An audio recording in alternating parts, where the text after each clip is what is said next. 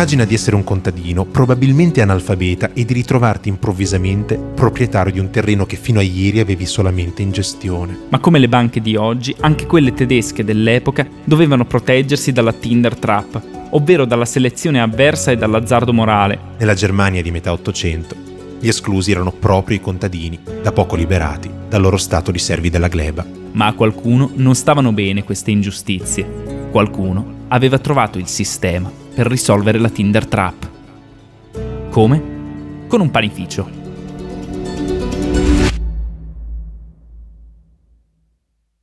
Da Bank Station Podcast, questo è Tinder Trap, il credito cooperativo.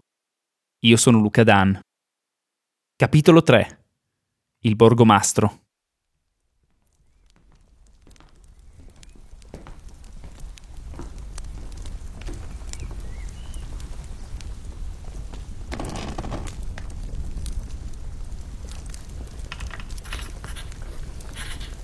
Visto di fuori, lo spettacolo che la nostra epoca offre è oltremodo brillante.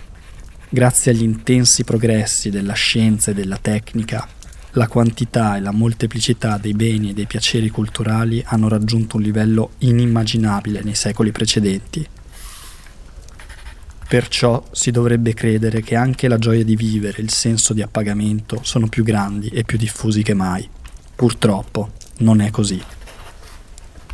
Con i beni sono cresciute dappertutto anche le esigenze. La produzione industriale lotta con affannosa fretta per affermarsi contro la concorrenza nel mercato mondiale.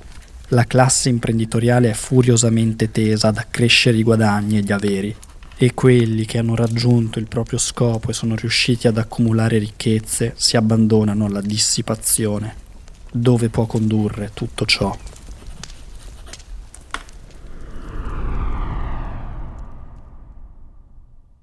Queste non sono le parole di qualche radical chic che si sfoga contro il turbocapitalismo di Amazon. A scriverle è Friedrich Wilhelm Raiffeisen, nella Germania di metà Ottocento. È uno di quei signori distinti che a vederlo ti sembra impossibile che sia mai stato un bambino. Capelli corti brizzolati, pettinati verso destra, una fronte ampia, un'arcata sopraccigliare granitica che sovrasta uno sguardo severo, naso un po' a punta, folti baffi grigi e labbra carnose su cui è difficile immaginarsi un sorriso.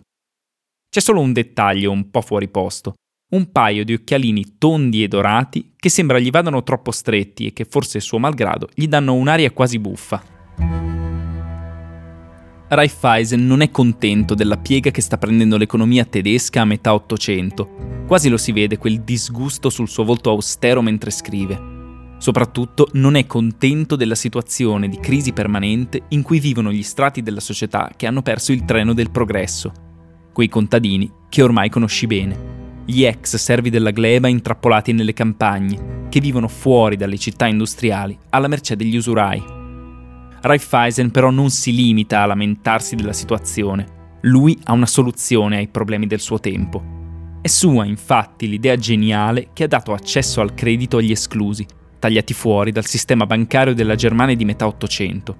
È lui che li ha tirati fuori dalla Tinder Trap. Ma sentiamolo dalle sue parole, qual è questa idea?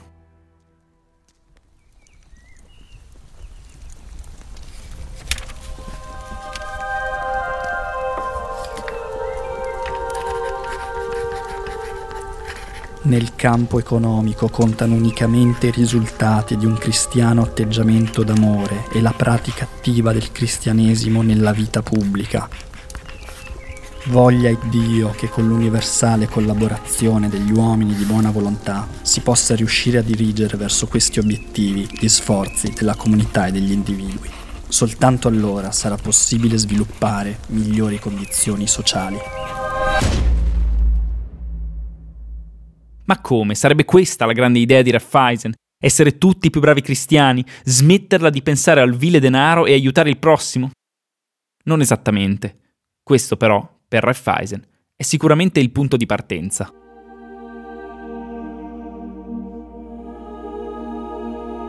L'idea, quella vera, è di creare una banca dentro i piccoli borghi tagliati fuori dal sistema bancario, proprio lì dove vivevano i contadini, gli esclusi. Una banca dove i membri della comunità, dagli artigiani più benestanti ai contadini più poveri, mettono insieme i loro soldi e se li prestano tra di loro, a tassi bassi, con scadenze di lungo periodo e senza dover chiedere beni come garanzie. Animati dal loro spirito di abnegazione e dall'amore cristiano per il prossimo, i membri più ricchi della comunità versano i soldi nella nuova banca, se ne assumono la gestione e concedono prestiti ai piccoli contadini, che da bravi cristiani li ripagano senza tante storie. Ma la selezione avversa! Nessun problema, nel villaggio ci si conosce tutti, si sa benissimo chi è un bravo cristiano e chi invece a messa durante l'omelia si addormenta. E l'azzardo morale invece? Anche qui problemi zero. Ci provasse il fruttivendolo a non ripagare un prestito, la domenica in chiesa non si siederebbe più nessuno vicino a lui. Forse il prete manco gli darebbe la comunione. Geniale, no?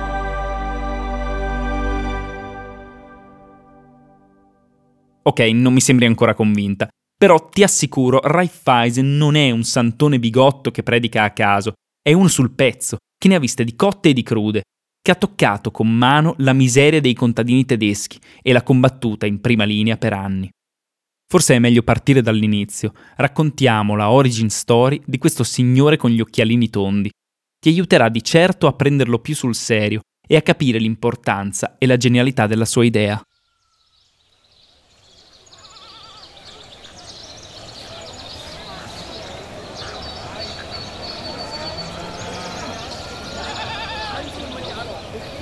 È il 1845. Friedrich Wilhelm Raiffeisen ha 27 anni.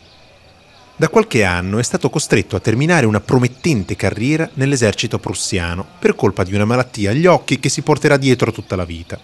Ecco il perché di quegli strani occhialini tondi. Da un paio d'anni Raiffeisen ha iniziato una carriera nelle amministrazioni pubbliche, rivelando da subito un grande talento organizzativo. Ora, con due anni da impiegato alle spalle, è stato nominato borgomastro di Weierbusch, un villaggio di montagna nel distretto regionale di Coblenza, in Renania. La Renania è una regione nell'ovest della Germania, chiamata così perché in mezzo ci passa il fiume Reno. Nel 1845 è sotto il dominio del Regno di Prussia da 30 anni e le sue città sono nel pieno di quella rivoluzione industriale arrivata decenni più tardi rispetto alla Gran Bretagna. Weierbusch però è lontana dai grandi centri urbani.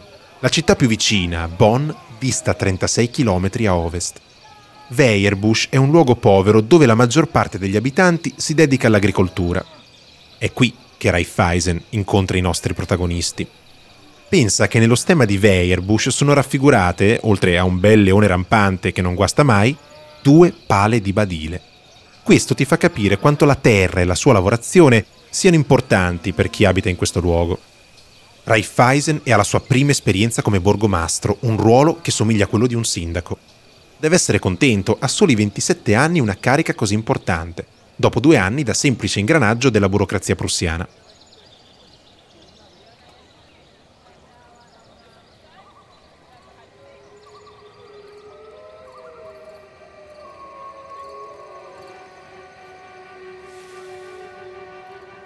Il 1845, però, è l'anno peggiore per fare il sindaco di un villaggio che vive di agricoltura. In tutta l'Europa nord-occidentale si sta diffondendo un misterioso fungo che distrugge completamente i raccolti di patate e la Renania non fa eccezione. Le conseguenze sono subito molto gravi. La patata è considerata il pane dei poveri, un alimento fondamentale nella dieta dei contadini tedeschi. La sua mancanza innesca rapidamente una crisi alimentare. Senza patate aumenta la domanda per gli altri generi alimentari e i prezzi in aumento del grano e del riso diventano insostenibili per la popolazione contadina. Come se tutto questo non bastasse, nel 1846 in tutta la Renania anche i raccolti di grano e di altre graminacee sono pessimi. A Weierbusch si comincia a morire di fame. Il borgomastro Raiffeisen deve fare qualcosa.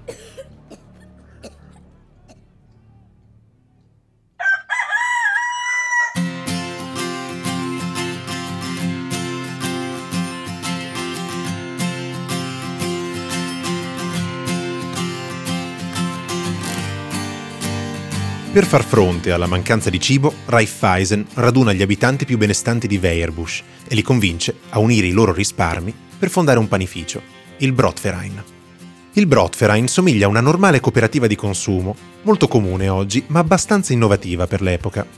Mettendo insieme le risorse di questi cittadini volenterosi, il Brotverein riesce ad accumulare abbastanza denaro da riuscire a comprare moltissimo grano e farina a prezzi bassi, sfruttando il fatto che se comprati in grosse quantità i prodotti costano di meno. Raiffeisen riesce anche a far arrivare la farina da città molto lontane come Colonia, che dista oltre 50 km da Weierbusch. Sfruttando i costi bassi delle materie prime, il Brotverein vende il pane che produce a prezzi accessibili a tutti gli abitanti di Weierbusch, anche ai contadini più poveri. Il Brotverein ha un successo immediato, sforna pane giorno e notte. Oltre a mettere il cibo sulla tavola di gente che rischia di morire di fame, il panificio contribuisce, con i suoi prezzi vantaggiosi, ad un abbassamento generale del prezzo del pane nelle zone vicine. Ma il borgomastro Raiffeisen non si ferma qui. Oltre alla farina per produrre il pane, fa comprare al Brotverein anche grandi quantità di sementi, per rivenderle a prezzi bassi alla popolazione contadina di Weierbusch. E per far sì che anche i più poveri possano procurarsi le sementi di cui hanno bisogno, Raiffeisen permette loro di pagarle più avanti nel tempo, quando avranno dato frutto e i contadini avranno venduto il raccolto. Dando ai contadini le sementi nei primi mesi dell'anno e accettando di essere pagato solo alla fine dell'estate una volta terminato il raccolto, il Brotverein, da semplice panificio, diventa anche banca, di fatto concedendo dei prestiti ai contadini per finanziare il loro acquisto di sementi. E proprio come in un normale prestito, in cambio della possibilità di pagare le sementi più avanti nel tempo, Raiffeisen chiede ai contadini un piccolo tasso di interesse. Prestiti, interesse, ma allora questo profumo non è l'odore del pane appena sfornato del Brotverein, è il profumo della finanza vera. La finanza vera che funziona.